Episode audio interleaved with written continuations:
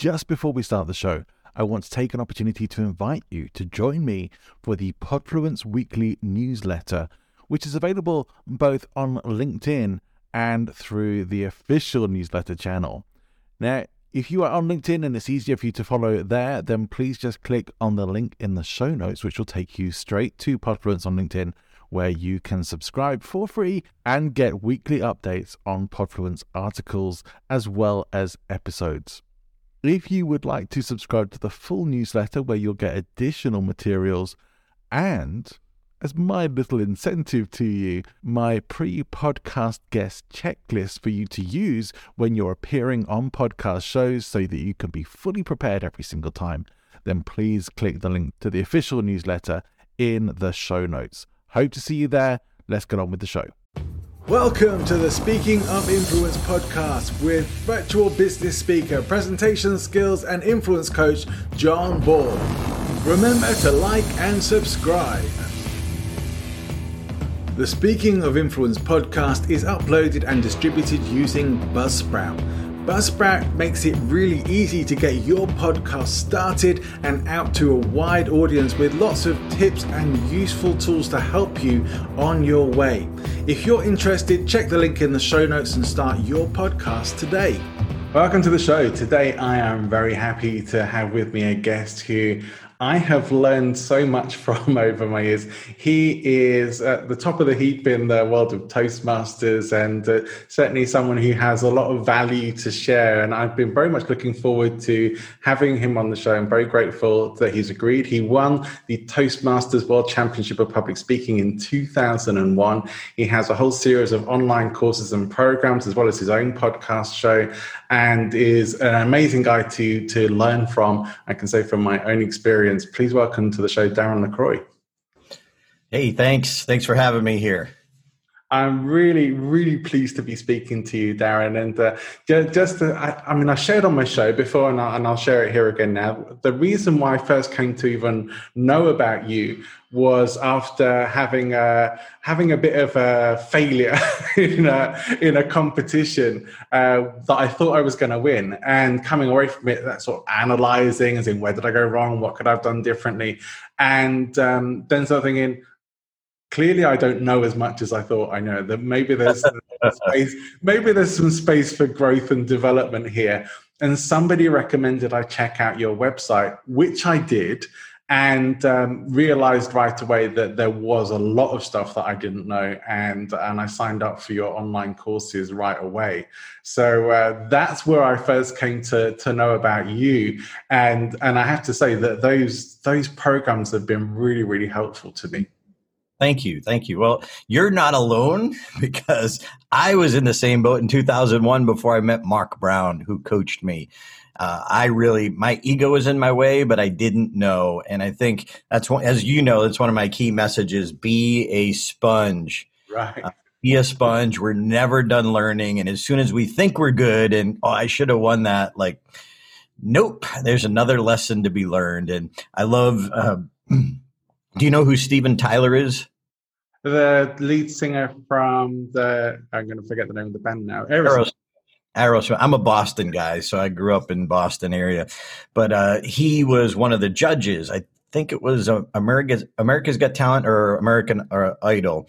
Um, I don't remember. Anyway, he was one of the judges, and he was being interviewed by Oprah Winfrey, and it was a video I came across, and I was just fascinated. And he said, when I was a judge, think it was uh, um, uh, American Idol. He said, when I was a judge on American Idol, when I told people you weren't the American Idol and sent them home, basically, he said, I wasn't saying you'll never be the American Idol. He was saying today, you're not the American Idol yet. And he said, it broke my heart because he said a lot of the people who he was in front of and or was in front of him they were so talented. They were more talented than he was when he started, but people would take it so personally and they would just, it would just be a blow and you could see them just giving up completely. He's like, no, you just need to go back to the clubs and learn a few more lessons.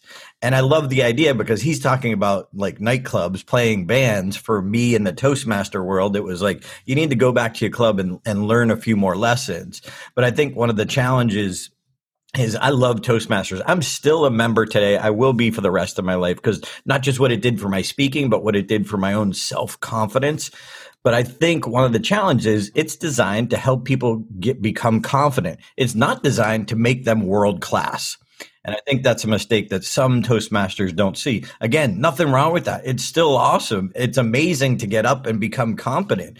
But I needed that world class advice from Mark Brown when he held up a mirror. When I, I think you might know the story, but if you're listening and don't know, uh, I was so excited uh, in the speech contest. There's six levels, and I had won the fifth level. I was going to world championship when I met Mark Brown. So I had some confidence. I had been a speaker for seven years. I was in four Toastmaster clubs, and I was the king of the club because no one could give me feedback. So that's why my ego got big, and I drove two and a half hours to work with my coach, Mark Brown. And at that level, I had to write a brand new speech from scratch. And I really didn't know it was trial and error my whole career, just one keynote speech and little comedy bits. But anyway, I wrote this brand new speech from his advice, but I didn't send it to him ahead of time because I wanted to see the joy on his face when he saw how talented I was. and Mark, if you don't know Mark Brown, he stands about six foot two. He's a native of Jamaica. He's got this beautiful booming laugh like the guy from the old 7 Up commercial. Ha, ha, ha, ha. Well, that was my coach. I remember standing there in the meeting room in Reader's Digest, New York. I drove from Boston to New York, uh, two and a half hours. And I handed Mark the greatest speech in the history of Toastmasters. And I couldn't wait to see his reaction. And when Mark got the speech, he looked at it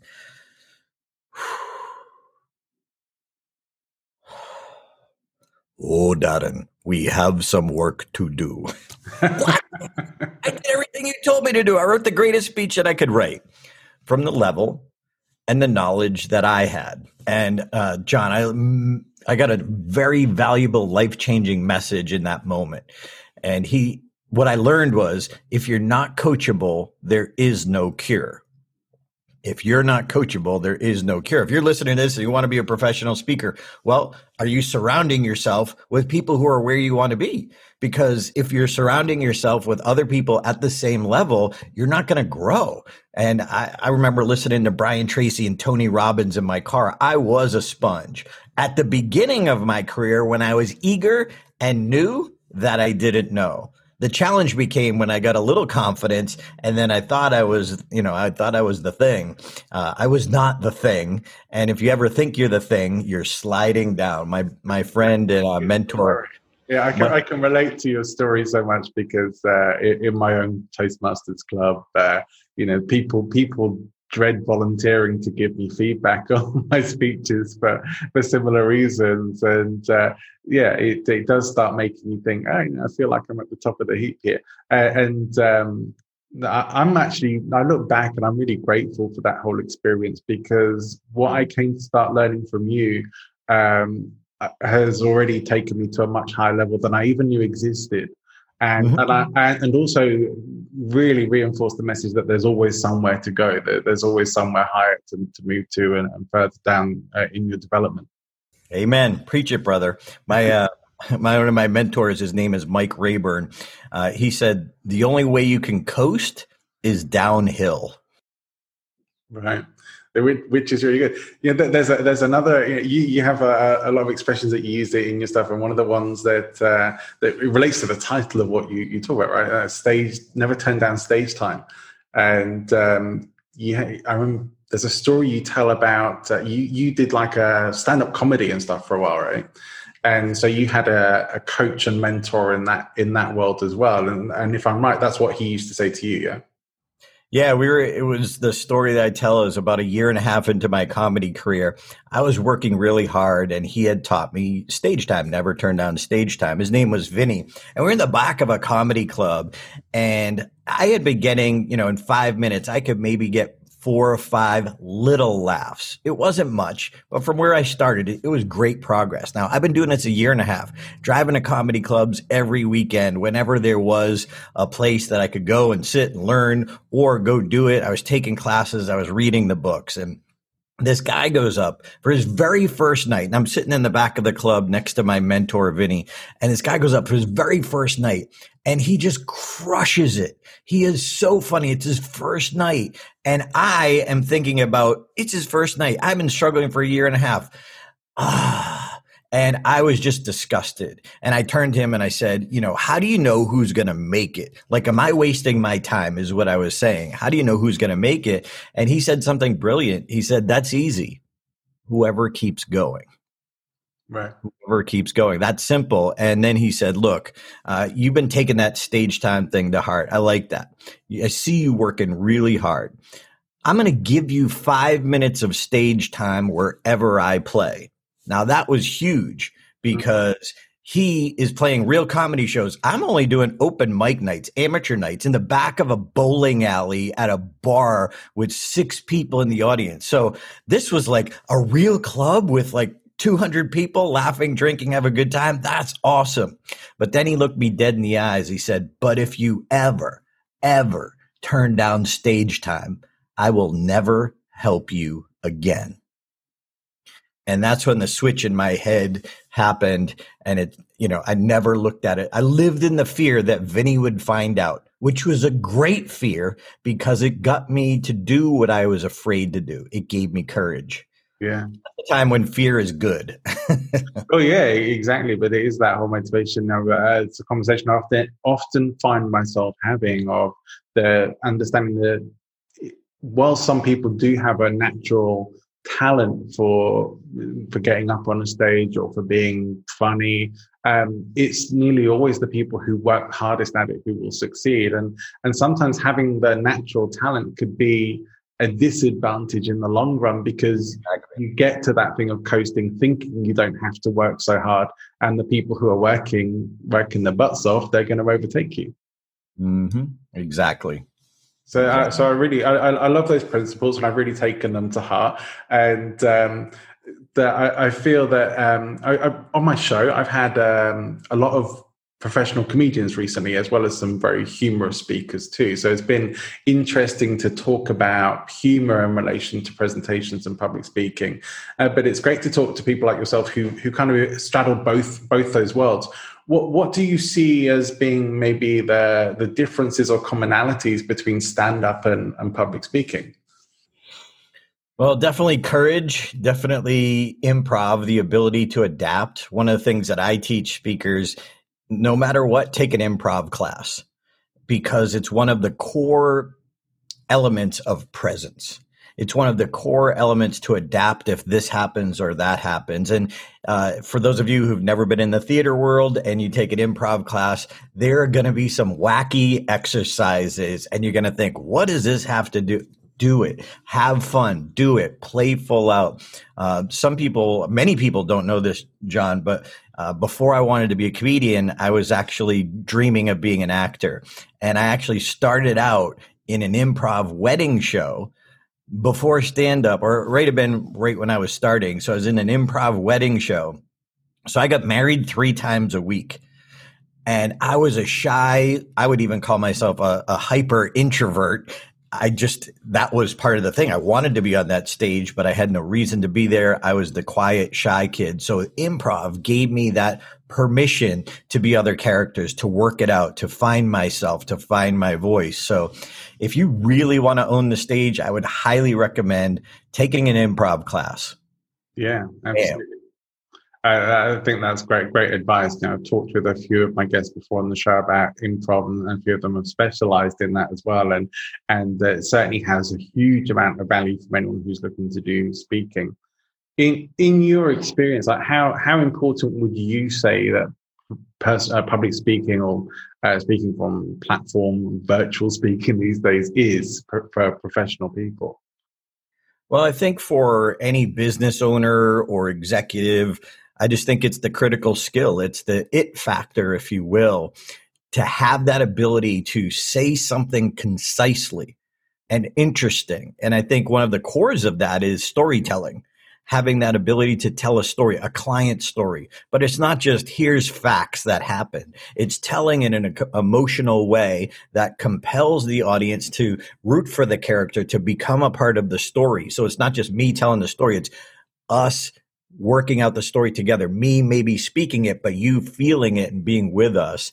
There's a, a great book I, I, didn't write it. There's a great book that I recommend uh, called Building Your Story Brand by Donald Miller. And I highly recommend that for any business person, whether you want to be a speaker or not, whether you use speaking and presenting. But I just, it's the only audible. I'm an audible guy because I'm dyslexic. I, reading is painful to me. And if I really like a book, I'll listen to it a second time. This is a book I've listened to, no exaggeration, over 10 times. It's just brilliant. And Donald Miller just has this way of taking business and connecting it to storytelling that I think every executive should at least understand, even if you don't do it. But if you're going to do it, if you're going to present in any way, it's our ability to tell that story, have that lesson embedded in the story, but telling it in an intriguing way. The challenge is just like when we started off the podcast, we were talking about ego everyone thinks they're a good storyteller because they got a couple of stories that maybe their friends laugh at. Okay, but does a stranger get compelled, uh, leaning in and listening and wanting to hear it? And then at the end, get that transformation and see how it's relevant to me or my business or my company and why I should learn more from you. Um, I on my right on my website it says boring loses business we've got to be interesting, especially with this, you know, worldwide challenge right now. If you don't stand out, you're out of business.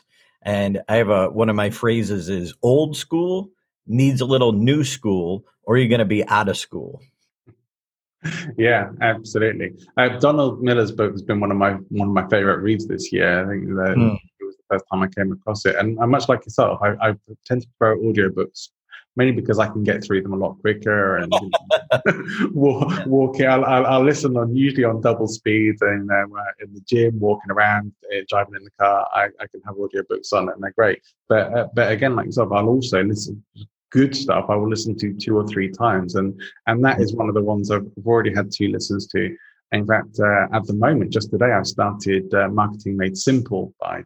Ah, yes, I have that. I have that in my uh, in my bedroom. That's yeah. the I've started it. I haven't finished it yet, but um, that's next on my agenda. I actually got the physical copy of that one. Yeah, I'm glad, I'm glad you mentioned storytelling because I think that was the first program of yours that I actually took on on your online courses and and I got a lot from that. Like I thought, much like you said, I thought I was pretty good at telling stories, and, and then and then I got like, oh, maybe I'm not so great at telling stories. Like I I can do okay telling, you know, relaying an adventure or telling a story to my friends and things like that. But doing that from a stage or from even from a virtual platform is a very different it's a very different thing altogether. And so, what what do you think uh, for people who want to improve their storytelling are some of the key elements you could share to help people, maybe just listening today, start improving their stories? Yeah, be, become a student of storytelling. If you're an executive, you know, take part of this year, become a student of storytelling. Uh, and here's a challenge for your listeners: go to your best friends and ask them honestly on a scale of one to 10, how good of a storyteller am I? Your best friends who will be honest with you. And unless they're saying nine and 10, every person you ask, okay, there's room for improvement, but it's going to affect your communication. Yeah. And so for storytelling, I think one of the reasons, like you said, you could tell an adventure and it could be good and interesting to your friends, but an adventure is not going to bring you business. It's that relevance. It's the transformation of the character. So you asked for a couple tips. One of them is that the character must be relatable to your potential client or customer or internal uh, coworker. Okay, if you're trying to get a point across, they must emotionally relate to the character at the beginning of the story. there needs to be a transformation in the middle. Like, what was that revelation? Was it the system? Was it your business? Was it your customer service? And then, la, on the other side, how has the character changed? So, literally, you know, call it storyboarding. What are what are the five basic plot points? Again, Donald Miller's book is great. Uh, another great book by Kendra Hall stories that stick put that on your list if you haven't uh, read that one yet but that's another great one and she talks about the three parts of a story you know the beginning the explosion and then the uh, I don't remember the term she puts on it. So, number one, understand the purpose of the story, get clear of the story. Another one that I've never really heard taught, but what's that foundational phrase we call it that is the lesson of the story in 10 words or fewer? That has rhythm, doesn't have to rhyme, but has rhythm to it that that person will take away. Uh, let's just say go back to their company or their other friends and who are also potential clients and retell that story. And even if they don't remember the story perfectly, they remember that line. You know, for me, you ask Toastmasters around the world, anywhere in the world, if anyone's ever heard of me, what's Darren about? Stage time, stage time, stage time. Because that one core that I want them to get through is unless you get on stage, you know, my mentor said, any day that you don't get on stage is a day that you don't grow.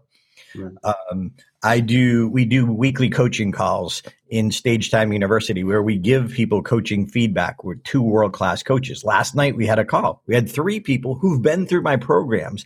And one of the biggest challenges is they tell their stories in narration. Narration is past tense. This happened back then. Okay. If it's past tense, if it's narration, we're not we're less emotionally connected to that story and in the now reliving it with you. So you need to tell it in the now and tell it in dialogue. Dialogue is the key to the power of storytelling, telling your stories in dialogue. When I first joined the championship uh, level speech contest, I thought I was pretty good at stories. I was very animated. but not really saying anything and not as nearly as strategic as I wanted to. And I was struggling because I had a day job. And one of my other comedy mentors, his name was Dave. Uh, Dave said, Darren, stop trying to find the stories that will launch your career. And instead, take the stories you already have and make them so good, someone will pay to hear them. And that was a revelation. I just thought, here's the story. Let me just tell it. And maybe I could make it a little tighter or something, but let me just tell it. And it's like if you're missing the crucial elements. So I got what he was saying, but I ignored his advice for two years. Do not ignore this advice. Find a way, find a model, find somebody to follow. Donald Miller's book, one of my programs, whoever it is. Um, so in 2001, I joined the speech contest for one reason. And that one reason was to look at my keynote speech. Okay. I still had a day job. I was a telemarketer for Bose Corporation. That was my day job, my waiter job as I pursued my career. And, uh, sitting at my desk, I was marketing myself every waking moment. I wasn't working my day job. I was speaking every time I could for free or for a fee, whatever. The one thing I wasn't doing was working on my craft. And so Dave's advice rung through my head. He ended up passing away and just that, but that quote, make them so good, someone will pay to hear them. Well, for you listening to this, if you have a business, make your stories so good, it attracts more business. Yeah. Look at it that way. And so the speech contest came around and I thought, well, if it's a competition, what I could do is pull one of my stories out of my keynote and give it a seven minute Toastmaster open and close and work on it, work on it, work on it with my whole goal to make that story better, to then put it back in my keynote speech in an improved format. And you probably, you know, Craig Valentine, he said, if you want a master piece, you have to master the pieces. And so I joined the contest not to win, but to improve the stories so I could improve the value of my keynote speech. And when I met Mark Brown that that moment, he looked at my speech and you know people ask, "Well, what did what did he see?" Well, he could see I was telling my stories in narration, past tense. And so, for example, one of the quote unquote moments or mini stories in my speech was going home to tell my parents I wanted to be a comedian. So in my version, version 1.0, handing it to Mark, it sounded like this. So I went home to tell my parents I wanted to be a comedian. They were speechless. They didn't know what to say. Eh, interesting. But then Mark had me turn it into dialogue, present tense, same story, same exact story. But instead, it sounded like so I walked into the house nervous. I walked up to my parents, Mom, Dad, I want to be a comedian. I was met by silence. Ouch. And so it's much more especially in the context of the speech. Obviously, we're out of context, but it's much more engaging and intriguing when it's dialogue, when we feel my energy and excitement. I finally figured out my dream, what I want to do with my life. And then my parents don't say anything because I was the quiet, shy kid. So the conflict is also much more apparent in the story. And great stories have great conflict. I mean, every movie is based on conflict. What's between the main hero, the character, and their goal? Well, conflict. That's what makes it, ooh, how are they going to do it? Yeah. Anyway. No, no, I, am definitely going to put a, a link to your to your winning speech in the show notes because I think everyone should go and check it out. It's a great speech. It's really funny.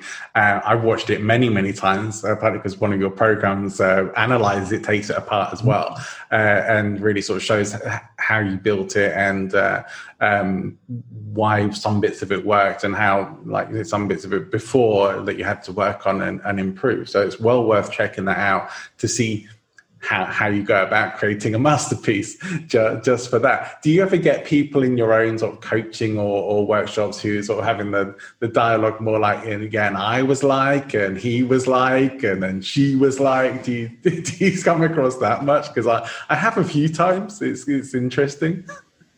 Yeah, the like is is very unprofessional. In fact, I get called out on it um, myself. And when I go through my own podcast, I have to edit out all the likes or as many as possible just to make it like less like, like, like. Yeah. The other, one of my other pet peeves is you guys, you guys, you guys. Okay. You know, John, one of the principles we teach is speak like you're talking to one person. Mm. Speak to one, look to all, meaning the language of a one on one conversation. How would you say it to someone over coffee? How would you say it to someone? You would never be with one person having coffee and saying, you guys. Like that would be weird. Like, what are you talking about?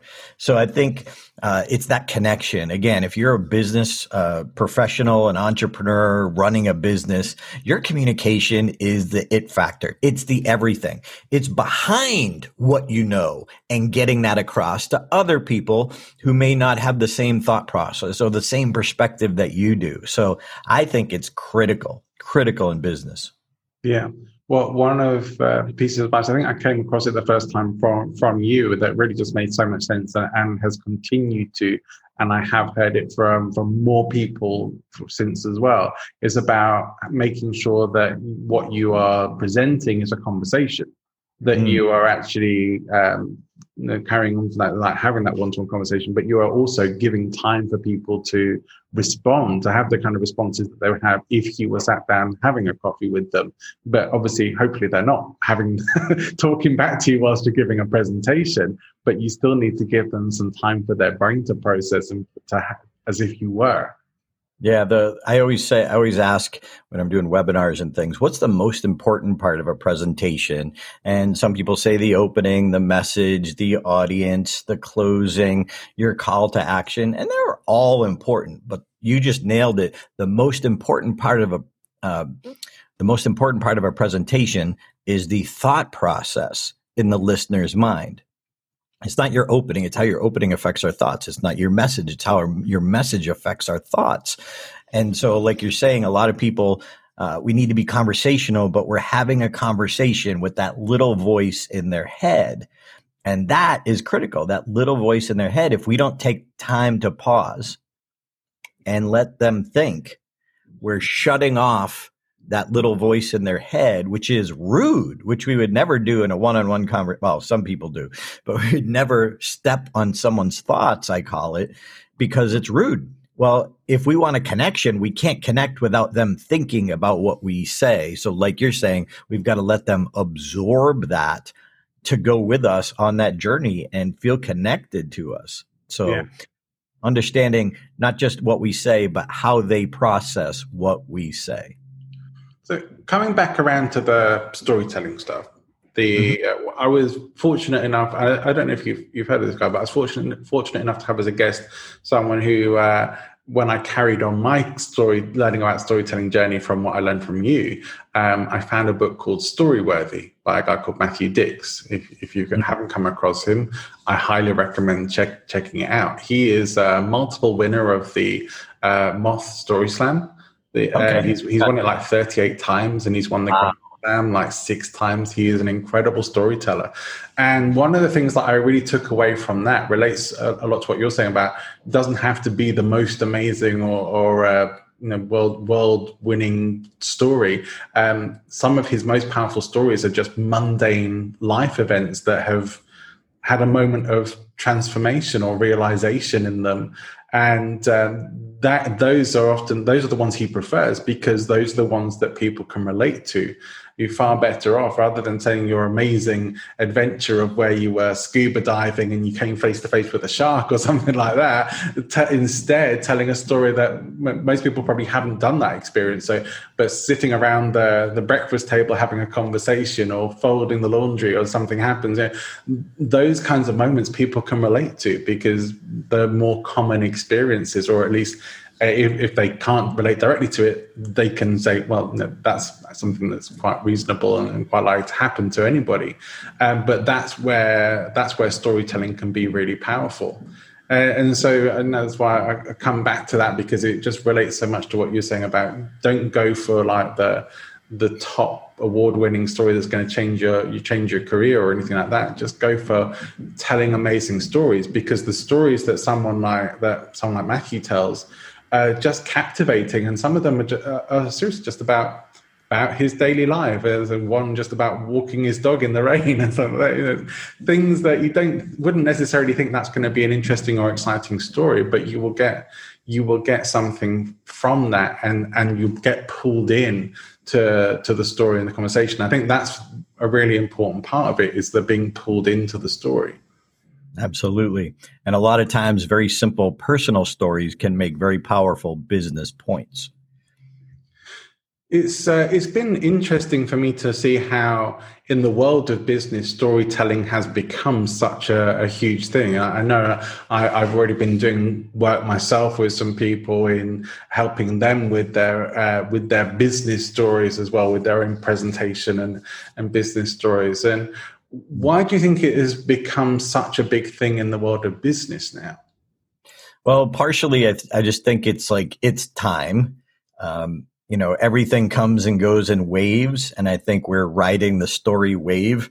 Uh, and next year, two years from now, it might still be used, but not the top thing everyone's talking.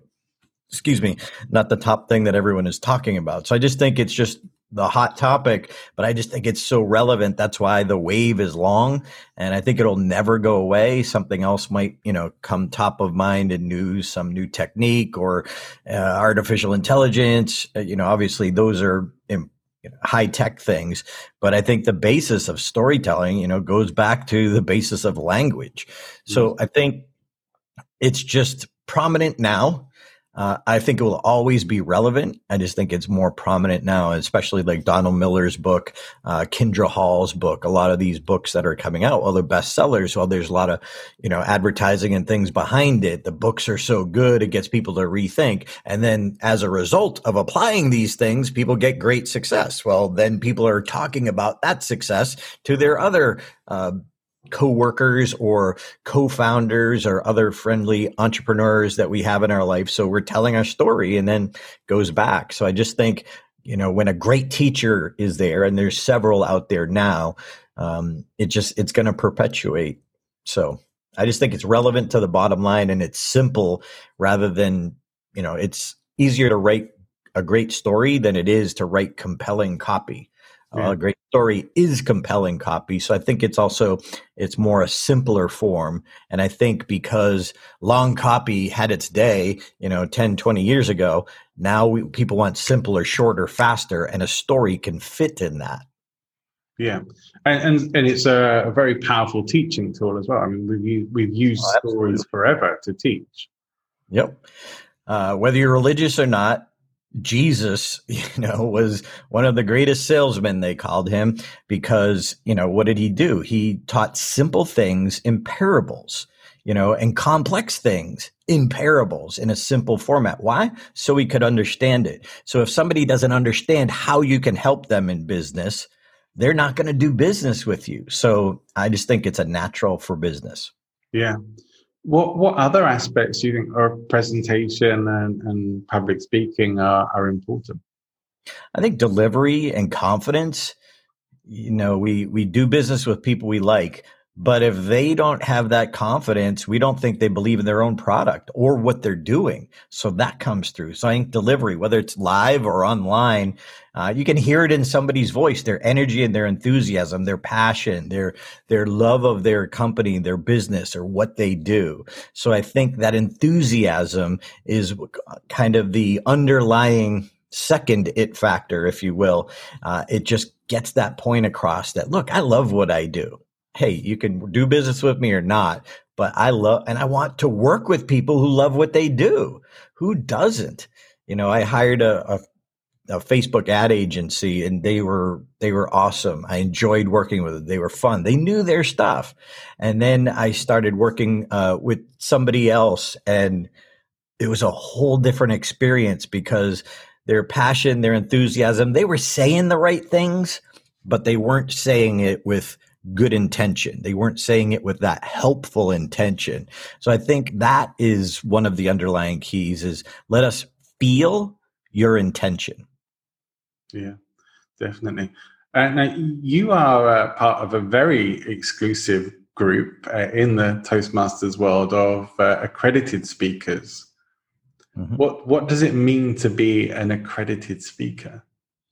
Well, I'm part of two speaking organizations, both of them since 1994. NSA, the National Speakers Association.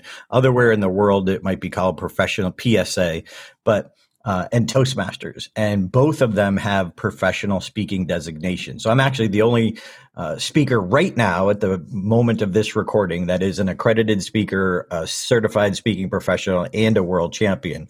But honestly, they're letters after my name. But I'm a huge fan of the the philosophy of Jim Rohn. If you don't know Jim Rohn, look him up. He was Tony Robbins' mentor, brilliant man.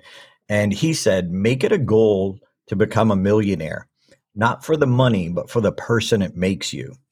So even though as a professional speaker, being a Toastmaster, I was challenged to go for the accredited speaker. So the accredited speaker is uh, you're being accredited by the Toastmasters organization that you are a professional, that there's, uh, you have to have a list of business clients, past clients that you've spoken for. They have to fill out an application and a survey. You have to then perform a part of your speech or 20 minutes of your speech in front of a live audience, this year virtual audience, uh, in order to quote unquote become accredited. So you got to prove your value that you're worth. And so I did it. I dove into the process thinking of what Jim Rohn said. And no one's hired me because of the letters after my name. But let me tell you, when you go through the program, it sharpens your, you know, you sharpen your craft, you sharpen your business. And I actually got business just by reaching back out to my old clients, asking them to fill out that survey. Duh. I should be reaching out to my old clients anyway. So it's an accredited speaker means you're a professional speaker designated by Toastmasters. So it's a process we go through. But again, no one's hired me because of the letters after my name. No one's hired me because of that trophy back there. But because I went for them, it sharpened my craft. And as a result, the speaker I became, that's why they want me because I have the ability to communicate my message uh, from a stage, live or virtually, uh, and so don't go for the letters after your name. Go for who it helps you create, who you become. Thank you. Yeah, great. I, I, really like that. I have come across Jim Rohn before, though I haven't uh, listened to any of his stuff for, for quite a few years. But uh, definitely, he's uh, an incredible guy. And uh, I think I even just the other day found uh, a recording of him. I think originally I was like listening to him and Zig Ziglar before, you know, before some of the the guys you can't now. Both of them really good stuff around sales and development and stuff.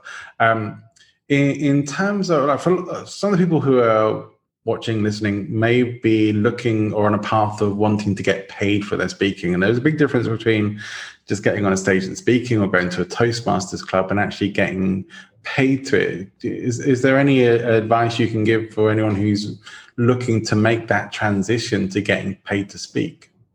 Yeah, just like we said right at the beginning, go to people who are where you want to be and be a sponge. You know, find the people who are the great teachers. Yes, I teach it, but I'm not the only one. You know i you can check out publicspeakingbusiness.com publicspeakingbusiness.com where i have all the programs i've ever created. One of them trademark get paid to speak by next week. And i took all my programs. I used to sell cds and dvds and put them online so people can access them that way. Uh, and we have two mentoring calls every month with me and my marketing mentor but truly you've got to figure out what's your message who's your audience and how do they know about you? Like sometimes if you've ever seen a paid speaker before and you thought, huh, I'm better than that person, you might be a, a billion percent right. Here's the challenge. When the meeting planner was making the decision, they looked at their budget, they looked at their time frame, and this person was the best opportunity for them to help their audience. So if they knew about that person and they didn't knew and they don't know about you, doesn't matter how good you are if they're not aware. So step one is awareness. You know, social media, eh, yeah, there's some people who are killing it on social media. That's the exception. For most of us, we've got to get clear on our message. Get clear on who needs that. So, what problem do we solve? Who needs that problem solved? And how do we get in front of them? Don't overcomplicate it. Uh, Alan Weiss, one of my business mentors, says you don't need five thousand people to you know come to you and be aware of you. You need the right five hundred. And so I think it's a process, and it's not easy. If it's a dream that you want to do it quickly, um, it's not going to happen. Okay. Unless you're on a reality TV show, uh, you go to the moon on SpaceX or something like that uh, it's you can climb Mount Everest. Well, there's already 50 speakers on climbing Mount Everest. So how are you going to separate yourself? So I think it's how are you different? Who's your what's your message? Who needs that message and is willing to pay for it? Uh, that is critical, and you know that's what we help people do and help people like clean up their websites and make them more compelling, so that when they get traffic, they're more gonna, more likely to convert that. So you've got to realize it's you've got to want to do it, realize it may take some time, and just love the struggle along the way. Or find another job, find another passion or another hobby. And I'm not saying that to be mean because if I can talk you out of it, you don't have the gumption to stick with it. If I can't talk you out of it, you have a chance. Yeah. Yeah, I absolutely, absolutely agree with that. Um, in terms of this year, now you, have done. I know you've done a lot of live workshops in the past and, and, a lot of live speaking events, and this year has maybe changed a lot of that. Uh, what sort of changes have and pivots and shifts have you been making for yourself in your own business? Yeah, well, I was fortunate enough that I had been doing hybrid events. So I have my online university, but I love live. I love training. I'm more of a trainer than a keynote speaker. I do both, but you know, in one hour, I can rock your world. But I can only say so much. But if you give me two days, I can transform you. So my passion is more for the, I started out wanting to get the ha-has. Now I want to give the ahas. And so my business before for five years, we've been doing live events, but we have virtual seats. So I'm very fortunate and actually wasn't going, it was going. We would always have a few people and it allowed me to sell a few more seats. But it really wasn't killing it. And I was even considering letting go of the virtual. And then, of course, when this happened, you know, it was like a switch. So I was already set up for it. But as you and I were talking earlier, I've been so adamant that I've got to upgrade my business. So my background, my lighting, the sign, the uh, the Auralex on the side over here to for sound deadening because I realize uh, this is my this is now my stage. There's ten feet behind me. That's it. That's all I've got to upgrade. So I've been uh, each week I've been putting out Facebook videos on here's what I'm doing this week. Here's what I'm doing this week. So this is the culmination of many months work and one little thing after another. But I realized that immediately that look, I who knew it was going to last this long? But at the beginning, I knew I needed to start upgrading my studio, my home studio experience. So uh, my events now are 100% virtual, but uh, and then I made I created a new um, a new two day event because of the new need, which is mastering virtual presentations. So mastering virtual presentations, I realized was critical. The people who I taught needed it because they had to transfer over. And so immediately within two weeks, because I love teaching, to me, it's like a puzzle. It's like putting together a puzzle without the picture to go by when I put together a new program. And I realized we've been doing the hybrid events for years. Okay, what do we do? What are the mistakes we made? And let me help other people get up and going quickly. So I do that with Mark Brown and my fellow uh, world champion Ed Tate.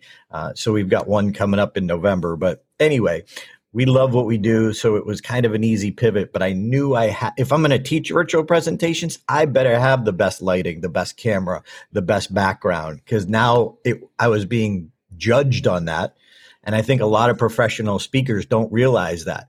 You know, if we can't hear you, we can't see you. Uh, I'll forgive the video if it's not perfect, but if I can't hear you, I won't forgive that as a listener. So I realize the criticalness. And then we teach this thing called pace elements that you've got to change every three or four minutes a pace element. How do you keep somebody engaged for all day events? Cause that's what we do. Well, people, you know, say, wow, we can't believe it flew by because we keep them engaged. So I think focusing on engagement because the rules have changed. You know, it would be great if we knew someone was sitting down watching in uh, in their home or their office and there was no distractions. They were in a white room, there was no phone, there was nothing else around. That would be awesome and easy to keep their attention or easier. But the truth is, there's the cat, the dog, the people have to go to the bathroom, uh, notifications going off, text. Oh, I forgot I had this meeting. And so we're competing with that. So what we teach people, it'd be great to get rid of those distractions. That's impossible. So what we need to do is be more adamant to draw people in and make the content more directly relevant to their life right now, but constantly keep that happening, constant engagement. So, yeah, we teach about 20 different pace elements that you can use that we use all the time, but we teach people what they are and how to use them. So, I've pivoted the business going over to virtual. It'd be great to go live someday. But the cool thing is the upside, if you will, for us is that now people, and when I say us, I mean anyone who's a who's an expert in the world right now, is that even my grand my my parents who have been married this week for 65 years uh, you know they're in their upper 80s they're on zoom you know they're on a virtual platform. They would have never been able to do that. So so many people are now much more comfortable getting online. They realize the convenience the power of it. So now the world has been trained whatever format whether it's zoom or uh, webex or teams or whatever it is but now we're more comfortable with this because we've spent so much, you know, camera time, camera time, camera time. Okay. So now that just made our market as professional speakers and experts bigger. There's more people who can and want to access us this way if we can help them solve their problem. Yeah. I, I, run a lot of online events. So I'm definitely going to come and check out your your program because that's one that I, I, think I haven't seen before. So uh, you haven't. We're waiting for you, John. I'm going to get back in there. You, you know, I I, I loved uh, when I, when I joined Stage Time University, which I think might have been a couple of years ago now. Um, uh, that uh, one of the first things that made me think, "Oh, this was a this was a really good decision," was a little personalized video from you to say hi and welcome. It's like, oh, that's really cool. I don't think I've ever got that from a program before in all my life. Uh, and then I got my little membership card uh, and, and welcome pack through from you. It's really cool. So I, I, felt like you know really come into something where it's like, all right, I think I'm going to be looked after here. Mm. Well, one of the keys to storytelling, and one of the reasons I do those personal videos, and as soon as we're done here, we had uh, someone sign up yesterday. I do that. Is the value of like with an on on uh, online university is onboarding, bringing people in and help them realize, hey, this person cares. Again, going back to what we talked about earlier is intention. But one of the key storytelling factors, the most brilliant thing I ever learned was from a man named Michael Hauge. Um, Michael Hauge uh, works for Will Smith. Will Smith runs movie scripts by Michael Hauge before they release movies. He's brilliant. But here is the wisdom from Michael Hauge. He said, the purpose or the goal of any story is to elicit emotion. The goal of any story is to elicit emotion. If you don't elicit emotion, they're never going to remember it. So just like you said with that video, it kind of struck you and it pulled you in a little closer. Well, I realized when I started testing that out, that very effect is that I was eliciting emotion and connecting more quickly with the people who are joining stage time. And that's important to me. That's important to my business. So here, and for, if you're listening to this, the video service that I love that I use is called BombBomb, B-O-M-B, B-O-M-B, and it's video email. I learned about it from my mentors, Ford Saeks and Patricia Fripp but it works and it helps me engage through email rather than just sending a typing an email. And again, like I said, because I'm dyslexic, I'm a lot better uh, doing a two minute video. I don't have to worry about typos, but now you not only hear me, you feel me, and you feel my intention. So the purpose of that was to elicit emotion. So you spend some more time with us. Great. You've uh, you've also got into the world of podcasting yourself. What what made you want to start your own podcast? Uh, I realized, you know, when I, I have a newsletter, beasponge.com, you can check it out and you get my top 10 speaking mistakes and my top 10 virtual mistakes. If you just go to beasponge.com, it's free. I send out a weekly newsletter, but right away you get those two PDFs after decades of coaching. Here's what I've learned. Here's the highlights. But in terms of um, why did the podcast is the newsletter has been uh, the opens has been slowly dwindling. You know, I still have my core people. I have 10,000 people on my list and I still write articles because it's good. It's helping me write books, etc.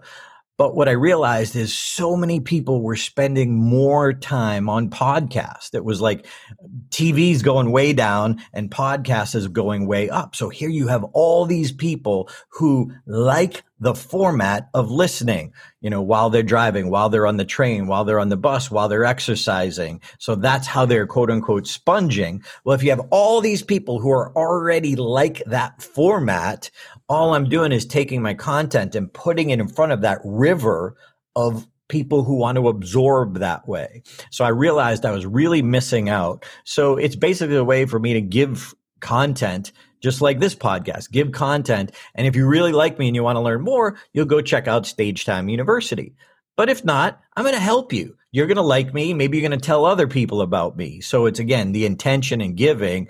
And honestly, Mark Brown, my co-host, my coach, one of my best friends in the world, it's fun when you can have marketing that's helping build your business and helping people along the way, that's fun. We just crack each other up. We have so much fun. So it seemed like a natural format. So for me, it was when I saw the numbers of podcasting and how many people are spending how many hours every week on podcasts. So it was kind of a no brainer once I saw the facts. And then I realized it's marketing. It's more fun. I have more fun doing that. Boom, just like this in an hour than sitting down to write an article that can take me several hours. It's just right. more fun. Uh, my, this started, this podcast started as a Toastmasters project. Funnily enough, in, in my Toastmasters pathways, it was one of the options. I thought, I'd been thinking about doing it anyway, and uh, that over over the time that I've been doing it, I, I, just really enjoy it. Like my Yeah, first episode, my first episode was with one of my Toastmasters buddies, and um, we got that. And then just started getting guests in, and it's become just a really fun thing. It's taken on a bit more of a, life of its own, and and and I get to have really cool conversations with people like you. And it's like, Absolutely. why would I Yeah. not want to do this? this is really good. it opens the door. So last week at uh, last year at the Toastmasters International Convention, their golden golden gavel winner was a man named Jia Jiang, and he is like unbelievable. Like his YouTube channel, his videos, his he helps people deal with rejection. Anyway, we got to sit down and interview this guy because we just met him at Toastmasters and had a conversation with him. So it's allowing us, just like you're saying, to have to meet people who I maybe never would have met before. So ours is called Unforgettable Presentations. And that's me and Mark. Unforgettable presentation. Almost as if you were prepared for that, there. oh, I'm a marketer. I'm prepared for everything. But uh, anyway, it's it's just like you. I'm delighted, John. You're having fun. You have great insight and uh, uh, a great heart and great attitude, and I think that's part of the what makes a good podcast. I hope so. I hope so. This year's Golden Gavel winner was a friend of mine, Julian Treasure, and uh, so I'm hoping hoping to get him on uh, the show sometime soon as well. Um, when it comes to competition, I actually had an email from you today because I'm on your mailing list, and uh, and and you're talking about the uh, critiques of the um, of the 2020 World Championship of, of Public Speaking. Um, what uh, I mean, it's all virtual this year, so what difference do you think, as someone who is very involved in this world, what difference do you feel that that's really made for uh, public speaking competitions? Hmm. Well, it's definitely a challenge. a lot of, and I'm sure there are a lot of technical issues along the way. And I don't even want to know about them, but I'm sure, and I, I'm impressed by Toastmasters how they made it work. You know, there here's an organization with 350,000 people around the world as members, all different cultures, and oh, by the way, you can't do a live event. We are supposed to be in Paris this year, so to be able to switch over, I can't imagine some of the frustration, but uh, I think it forced people to learn this format. Again going back why you know if we're virtual guess what? It's also a blessing for us as experts because now we can reach people we've never reached before toastmaster clubs who you know i'm live in las vegas who maybe there's 10 people come now we might have 40 people and two of them are from the middle east and three of them are from asia which that was never would never happen so i think there's a lot of positive that came out of this very negative situation but as far as a contest I think realizing uh, the communication mode has changed. So learning the new rules.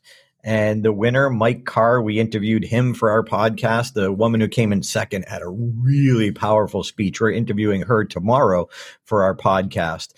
But the challenges that they had to go through uh, in the unknown.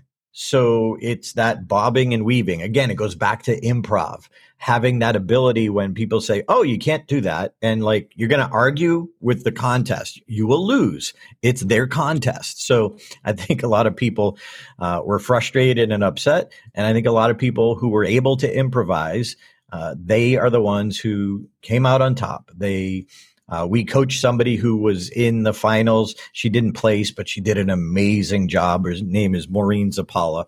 It was great. What a powerful speech. So now it's just forcing us to learn a new modality.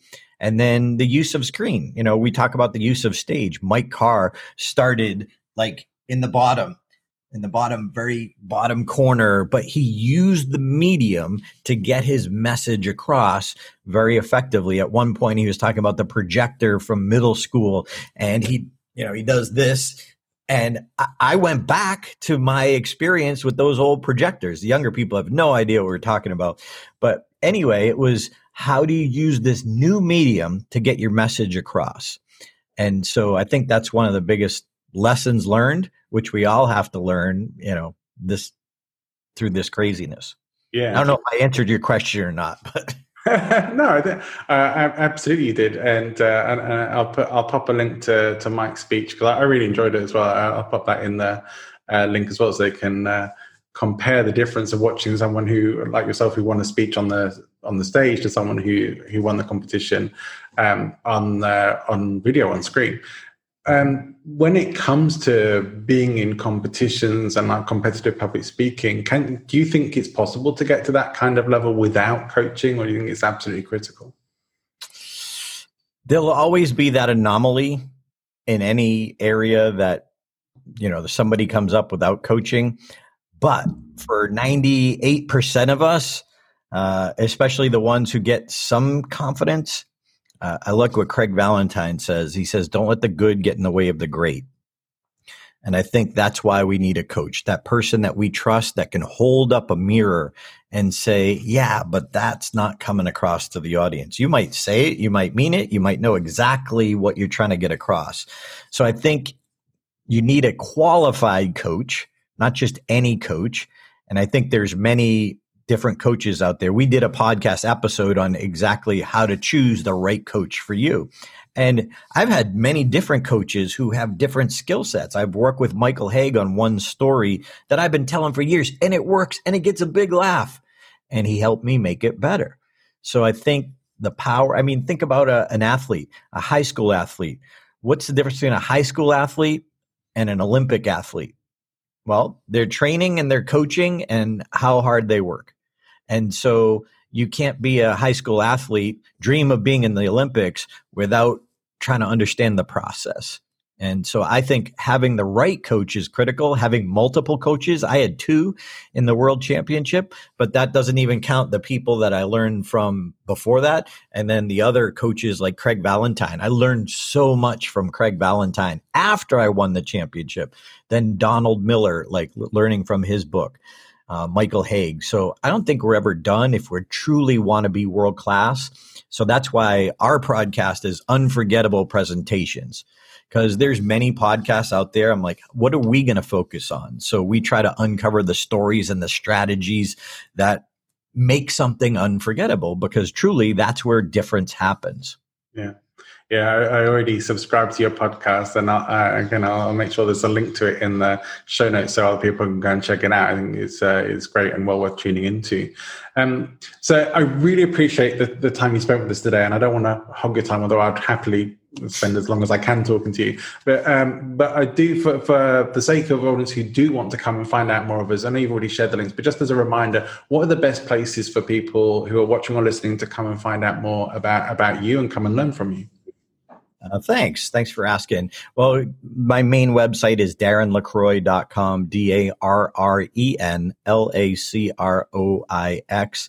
Uh, if you're interested in the top 10 speaking mistakes and virtual mistakes, check out beasponge.com, beasponge.com.